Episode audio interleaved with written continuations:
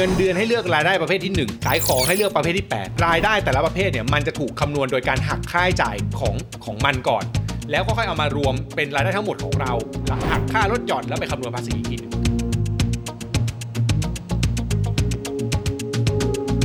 ธุรกิจส่วนใหญ่ที่ต้องจดแวดน่าจะเป็นธุรกิจที่เติบโตครับพี่วิทย์มีโอกาสเพิ่มรายได้มากขึ้นดังนั้นจดบริษัทแต่แรกก็อาจจะเป็นคำตอบที่ง่าย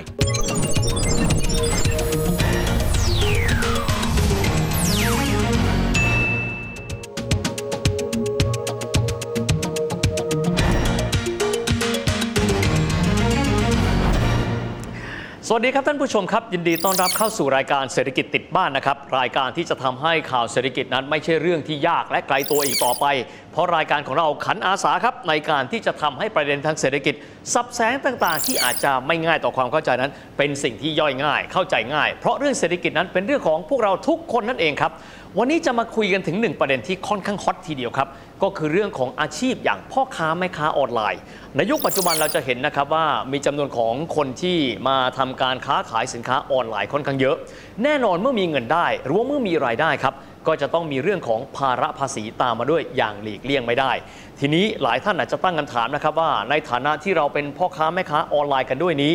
หากว่าเราจำเป็นที่จะต้องมีการยื่นแบบ เพื่อแสดงรายได้ของเรา และนำไปสู่การเสียภาษี หากว่าเรามีรายได้ถึงเกณฑ์ หรือว่าไม่เสียภาษี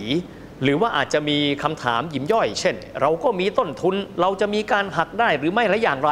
วันนี้ครับเรามาพูดคุยประเด็นนี้กันนะครับ เกี่ยวข้องกับการยื่นแบบภาษีเงินได้สำหรับพ่อค้าแม่ค้าออนไลน์กัน กับคุณถนอมเกตุเอมหรือว่า TaxBugnoms หรือขออนุญาตเรียกว่าพี่หนอมครับพี่หนอมสวัสดีครับ สวัสดีครับ สวัสดีครับ พี่หนอมครับ เอาเริ่มต้นกันครับเลย พ่อค้าแม่ค้าออนไลน์หลายคนนะครับ โดยประมาณสักปี 2 ปีที่ผ่านมาบอกวิตกกังวลพอสมควรเลย เพราะว่าทางกรมสรรพากรซึ่งเป็นหนึ่งในกรมจัดเก็บของกระทรวงการคลังก็บอกว่าพวกท่านมีรายได้ ดังนั้นพวกท่านจะต้องมีการแสดงแบบว่าพวกท่านมีรายได้ และพวกท่านต้องจ่ายภาษีด้วยคนตกใจกันใหญ่ถามว่า แล้วเราจะเริ่มตรงไหน ที่ผ่านมาเราไม่ค่อยเคยยื่นภาษีเงินได้จากการค้าขายออนไลน์ของเราเลยครับพี่หน้คอรังบผมเอาจริงเริ่มเริ่มเหมือนเดิมพี่วิทย์เริ่มเหมือนเทปก่อนหน้านี้เลยฮะคือเรื่องของรายได้อืมครับพี่วิทย์สำคัญคือรู้ก่อนไหมอืมว่ารายได้ของเราเนี่ยอันไหนเป็นรายได้จากการขายของออนไลน์ ทั้งหมดรวมตัวเลขรายได้มาให้ได้ก่อน ถามว่าสมมติว่าติ้งต่างว่าเขาเป็นคนที่เป็นลูกจ้างที่อื่นด้วย ก็มีความหมายว่าเขายื่นภ.ง.ด. อืม91 สมมุติว่าเขามีรายได้เสริมนะครับครับจากการที่เป็นคนค้าขายออนไลน์นะครับเขา สมมุติเขาติ้งต่างว่าเขาพอรู้แล้วว่ารายได้เขาเท่าไหร่เขากรอกในฟอร์มเดียวกัน หรือว่าเขาจะต้องยื่นแบบแยกต่างหากครับพี่หนอมครับอ่ากรอกในฟอร์มเดียวกันเลยครับก็คือกรอกตอนยื่นภาษีเลยครับอืมเช่นเนี่ยยื่นออนไลน์ละรอบนี้ครับก็เลือกรายได้ 2 ประเภทอะส่วนที่เป็นเงินเดือนก็เลือกในส่วนของเงินเดือน ส่วนที่ขายของก็เลือกขายของ ผมสรุปแบบง่ายๆเพื่อให้ง่ายต่อการกรอก เงินเดือนให้เลือกรายได้ประเภทที่ 1 ขายของให้เลือกประเภทที่ 8 กรอกแยกกันอ่าฮะแต่ละประเภทรายได้ครับหลังจากนั้นเนี่ยอ่ารายได้แต่ละประเภทเนี่ยมันจะถูกคำนวณโดยการหักค่าใช้จ่ายของของมันก่อน แล้วก็ค่อยเอามารวมเป็นรายได้ทั้งหมดของเราละหักค่าลดหย่อนแล้วไปคำนวณภาษีอีกทีหนึ่งสมมุติว่าเป็นคนที่เป็นมนุษย์เงินเดือนด้วยนะครับเขาก็จะมีการหักลดหย่อนไปด้วย ทีนี้อีกขาหนึ่ง สมมุติว่าเขาเป็นคนที่ค้าขายออนไลน์ครับแน่นอนคำว่าค้าขายแสดงว่าเขารับสินค้ามา เขาจะต้องมีต้นทุนด้วยครับพี่หนอม ต้นทุนของเขาตรงนั้นน่ะเขาจะไปกรอกตรงไหนครับว่าเขามีต้นทุนเท่านี้ ซึ่งท้ายที่สุดเขาอาจจะมีรายได้ แต่เขาอาจจะขาดทุนก็ได้ถูกไหมใช่ครับครับใช่ครับอ่าต้นทุนที่ก่อครับก็คือต้นทุนเนี่ยมันคือส่วนหนึ่งก็คือในการกรอกค่าให้จ่ายครับ คือผมต้องเล่าแบบนี้ว่าเวลายื่นภาษีเนี่ยมันจะมี 2คำอ่ามันจะมี 3คำขออภัยฮะรายได้อืมค่าให้จ่ายค่าลดหย่อน รายได้แน่นอนคือสิ่งที่เราได้รับมาอ่าฮะเนาะสิ่งที่เรามีจากการทำงานทั้งหมดฮะก็ถือว่าเป็นรายได้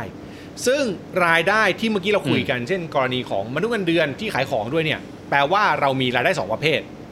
ไอแต่ละประเภทเนี่ยอ่าฮะกฎหมายให้หักค่าใช้จ่ายได้ไม่เหมือนกัน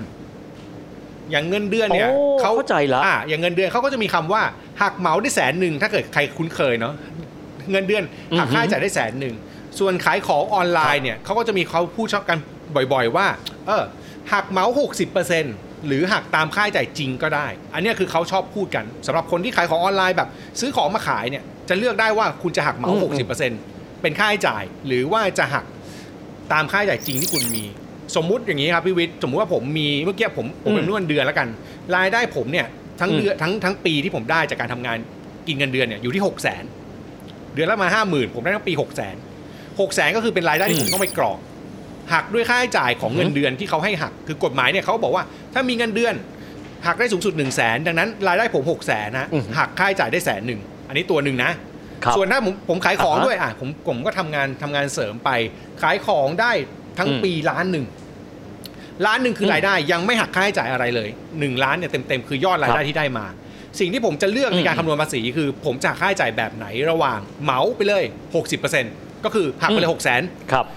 กรอกไปเลยเลือกเลยอืมหักเลยเหมา60%ได้6 0 0 0 0 0กับอีกอันหนึ่งคือ ผมไปเก็บรายจ่ายที่เกิดขึ้นจริง เก็บต้นทุนที่เมื่อกี้เราบอกว่ามีเยอะแยะเนี่ยแล้วมันมากกว่า6 0 0 0 0 0แล้วผมโอ้คิดว่าเฮ้ยต้องใช้ตัวนี้ ผมก็เลือกได้เหมือนกัน เช่น ต้นทุนจริงผมอาจจะอยู่ที่7 0 0 0 0 0ผมก็ต้องกรอกอ่าฮะ7 0 0 0 0 0เข้าไปแทน แล้วบอกว่าผมเลือกหักอืมค่าใช้จ่ายตามค่าใช้จ่ายที่เกิดขึ้นจริง พอเราเลือกเป็นหักค่าใช้จ่ายจริงเนี่ยสรรพากรจะให้เรากรอกข้อมูลเพิ่มตอนยื่นแบบด้วยครับ คือสมมติถ้าว่าเมื่อกี้เราหักเหมา 60เนี่ยจบเลย ไม่มีอะไรอะ60เก็บเรียบร้อยอืมแต่ถ้าบอกว่าครับค่าใช้จ่ายจริง7 0 0 0 0 0ปั๊บสรรพากรจะมีช่องให้กรอกอืมเพิ่มเลยครับ บอกว่าเอ้ย7 0 0 0 0เนี่ยเป็นอะไรบ้าง ค่าสินค้าเท่าไหร่ ยกมาเท่าไหร่ เป็นสินค้าที่ขายไปเท่าไหร่ มีค่าแรง มีค่าใช้จ่ายอะไรบ้าง ต้องกรอกรายละเอียดเข้าไป นั่นแปลว่าอย่างที่พี่วินบอกครับ ต้องมีรายละเอียด รายจ่ายทั้งหมดที่พิสูจน์ได้ ว่ามันเท่ากับ7 0 0 0 0 0จริงๆ7 0 0 0 0 0นี้มีที่มาที่ไปไม่ใช่ นึกอยากกรอกเท่าไหร่ก็กรอกไม่ใช่ ต้องมีหลักฐานพิสูจน์ได้ครับ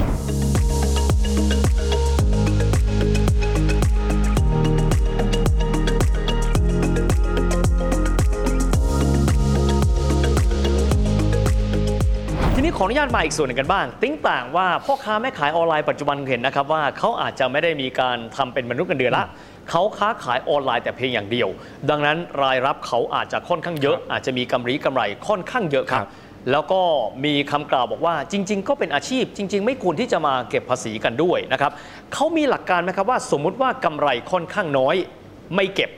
กำไรแล้วก็มีอัตราการใช้ขั้นบันไดคือกำไรยิ่งเยอะยิ่งเก็บมาก เป็นอัตราก้าวหน้า เขาใช้หลักการแบบนั้นเหมือนกับภาษีเงินได้บุคคลธรรมดาไหมครับพี่หนอมจริงๆ หลักการภาษีเงินได้ถ้าเป็นคนธรรมดาอยู่นะครับยังไม่ได้จดบริษัทเนี่ยหลักการเหมือนกันหมดเลย คือมันคิดจากสิ่งที่เรียกว่าเงินได้สุทธิ กลับมาทวนว่าเงินได้สุทธิคืออะไรอ่าฮะก็คือเอารายได้ที่มีเมื่อกี้แหละหักค่าใช้จ่ายหักค่ารถหย่อนอืมอืมสมมุติว่าเรามีรายได้จากการขายออนไลน์เยอะอ่ารายได้เราเยอะ ก็ต้องมาดูว่าเราหักค่าใช้จ่ายแบบไหน อย่างที่เมื่อกี้เราเล่าไปฮะจะหักเหมาหรือหักจริงก็ได้ แล้วก็เรามีอะไรลดหย่อนภาษีหรือเปล่า ถ้ามันมีพวกนี้อือหือเยอะอ่า มีค่าใช้จ่ายเยอะมีลดหย่อนเยอะ พอเอาหักกันเรียบร้อยเสร็จเนี่อืยมไอตัวเงินได้สุทธิหลังจากหักรายได้อะหลังจากรายได้หักค่าใช้จ่ายค่าลดหย่อนแล้วเนี่ยมันก็ดูว่าเท่าไหร่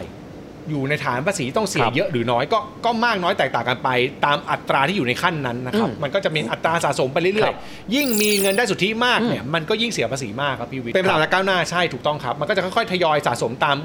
ความเยอะอืมของเงินได้สุทธิที่เรามีฮะอ่า ถ้าเกิดว่าเป็นเงินได้บุคคลธรรมดา ถ้าเป็นมนุษย์คนอื่นเขาบอกว่าสุทธิ0ถึง1 5 0 0 0ครับ0บาทไม่ต้องครับจ่าย อันนี้ลักษณะแบบเดียวกันไหมครับเหมือนกันพี่หเป๊ะเลยครับพี่วิทย์ก็คือมันก็คือคำว่าเงินได้สุทธิอืมเดียวกัน เพียงแต่ว่าที่มาของคำว่ารายได้ครับมันต่างกันแค่นั้นเอง แต่หลักการคำนวณทุกอย่างอืมเหมือนกันหมดครับ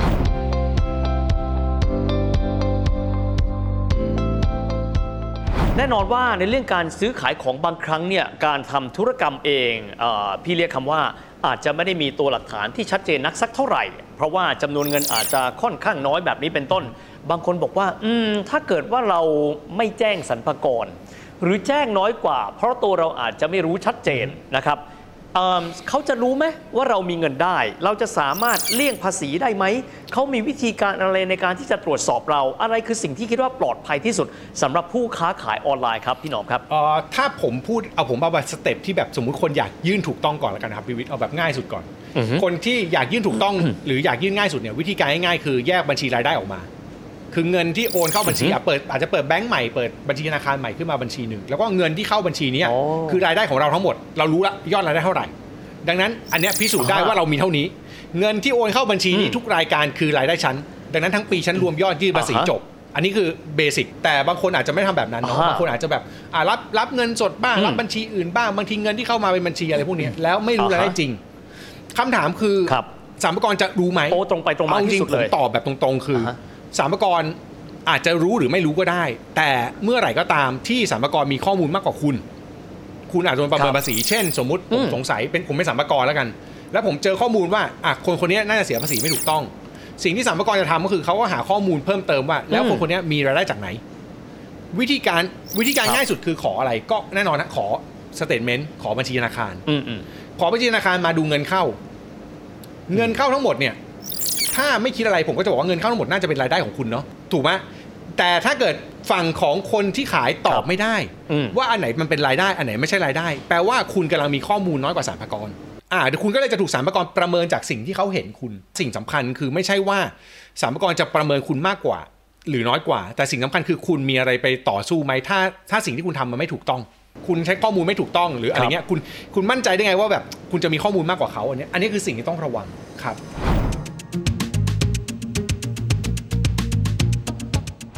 พี่หนอมตอนนี้ขออีกหนึ่งอย่างบางคนบอกว่าโอ้ยยอดขายเราค่อนข้างเยอะแล้วแหละ เอ๊ะเราขยับไหมจากรายได้บุคคลธรรมดาเราไปตั้งบริษัทนะครับ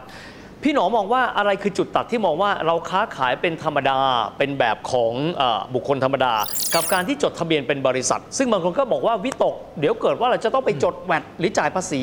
มูลค่าเพิ่มเติมขึ้นด้วยข้อแนะนำในทางแยกตรงนี้ ว่าควรเป็นบุคคลธรรมดา หรือควรเป็นรูปแบบของบริษัท พี่หนอมแนะนำยังไงครับ คนที่จะจดบริษัทเนี่ย โดยทั่วไปมันจะมีหลักเกณฑ์อยู่ประมาณหนึ่งที่ต้องต้องจด คือบังคับให้ต้องจด เช่น คุณอาจจะทำธุรกิจในรูปแบบคนเดียวไม่ได้ คือป้าเป็นบุคคลเนี่ยโอ้เราทำคนเดียวเนาะแต่สมมติผมอยากมีหุ้นส่วนอือฮึผมอยากมีคนทำด้วยเนี่ย รูปแบบที่มันชัดเจนกว่าคือรูปแบบนิติบุคคลหรือบริษัท ดังนั้นผมอาจต้องจดบริษัท โดยโดยบีบให้ผมไปจดเลยอะอ๋อหนึ่งเรื่องสองคือโอกาสเติบโตรายได้ครับ รายได้เราเนี่ย ถ้าเราครับรู้ว่าอนาคตมันโตแน่ๆหรือ คนที่เราค้าขายด้วยเช่นบางเจ้าอะสมมติจะไปรับงานภาครัฐ ต้องมีบริษัทไปประมูลอือหือจะรับงานกับผมเจ้านึกออกใหญ่อืมๆเขาคุยกับ B2B อย่างเดียวคือคุยกับบริษัทอย่างเดียว ดังนั้นเราก็ต้องจด อันนี้มันเป็นภาคบังคับคือไฟล์บังคับพวกเนี้ยมันจะเกิดขึ้นก่อนสำหรับคนที่ต้องจดอืมอ่าตัวนเป็นไฟล์เรื่องภาษีบ้างอะผมว่ามุมภาษี มุมภาษีเนี่ยมันจะมีความเข้าใจผิดเรื่องหนึ่งคือแวด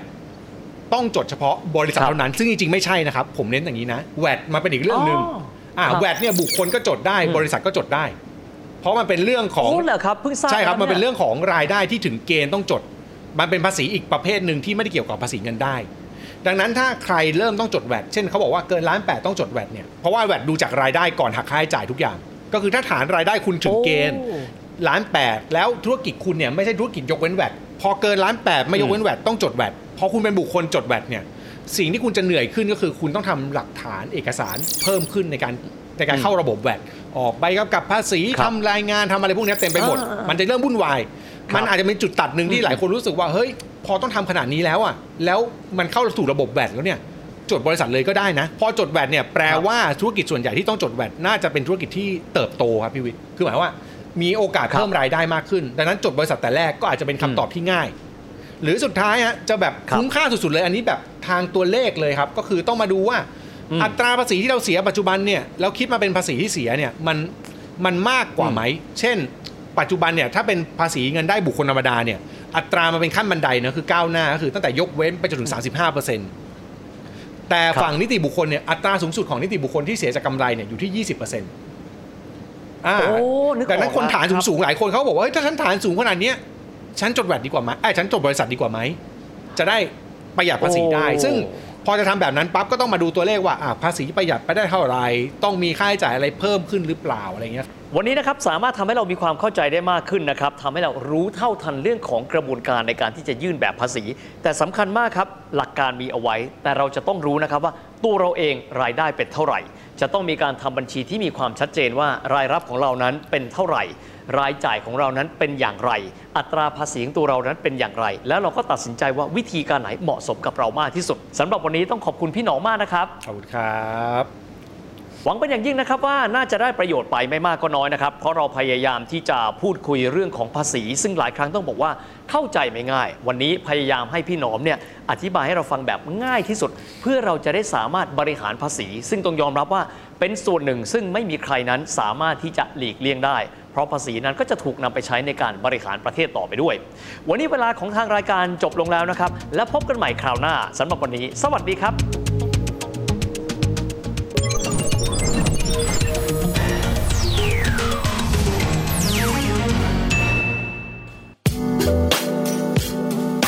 ติดตามรายการทางเว็บไซต์และแอปพลิเคชันของไทย PBS Podcast